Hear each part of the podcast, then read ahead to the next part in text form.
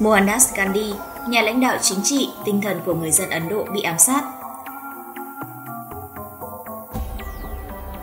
Vào ngày 30 tháng 1 năm 1948, Mohandas Karachan Gandhi, nhà lãnh đạo chính trị và tinh thần của phong trào độc lập Ấn Độ, đã bị một người theo Ấn Độ giáo cực đoan ám sát ở New Delhi. Sinh ra là con trai của một quan chức Ấn Độ vào năm 1869, Gandhi có một người mẹ là tín đồ sùng đạo của phái Vishnu và bà đã sớm cho con mình tiếp xúc với đạo Jain, một tôn giáo hà khắc của Ấn Độ chủ trương bất bạo động.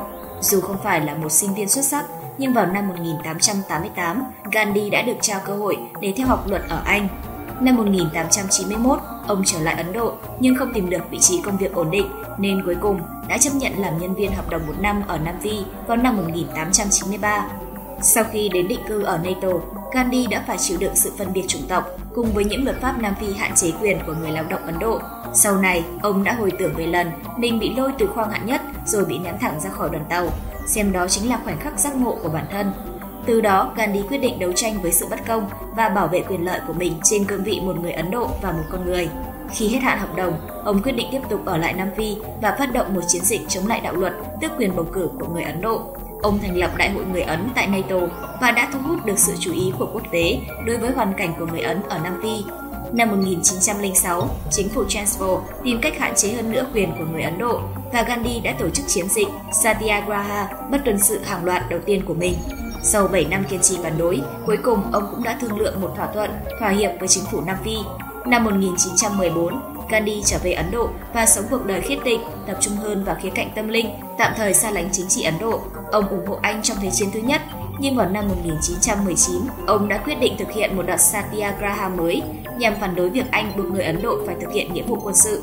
Hàng trăm nghìn người đã đáp lại lời kêu gọi phản đối của ông, và đến năm 1920, Gandhi trở thành nhà lãnh đạo của phong trào đấu tranh giành độc lập ở Ấn Độ.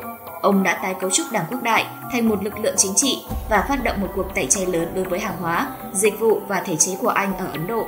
Đến năm 1922, Gandhi đột ngột cho dừng Satyagraha khi bạo lực bùng phát. Một tháng sau, ông bị chính quyền Anh bắt vì tội kêu gọi bạo loạn, sau đó bị tuyên án và tống giam. Sau khi được trả tự do vào năm 1924, ông đã dẫn đầu một cuộc biểu tình kéo dài để phản đối bạo lực giữa Hồi giáo và Ấn giáo. Năm 1928, ông trở lại chính trường quốc gia khi yêu cầu cho Ấn Độ được hưởng quy chế tự trị. Và vào năm 1930, ông phát động một cuộc biểu tình lớn chống lại thuế muối của Anh, vốn đã gây tổn hại cho người nghèo của Ấn Độ. Trong chiến dịch bất tuân dân sự nổi tiếng nhất của mình, Gandhi và những người ủng hộ ông đã tuần hành đến biển Ả Rập, nơi họ tự làm muối bằng cách làm bay hơi nước biển. Cuộc tuần hành khiến Gandhi và 60.000 người khác bị bắt giữ, đã giúp giành được sự tôn trọng và ủng hộ của quốc tế đối với bản thân nhà lãnh đạo và phong trào của ông.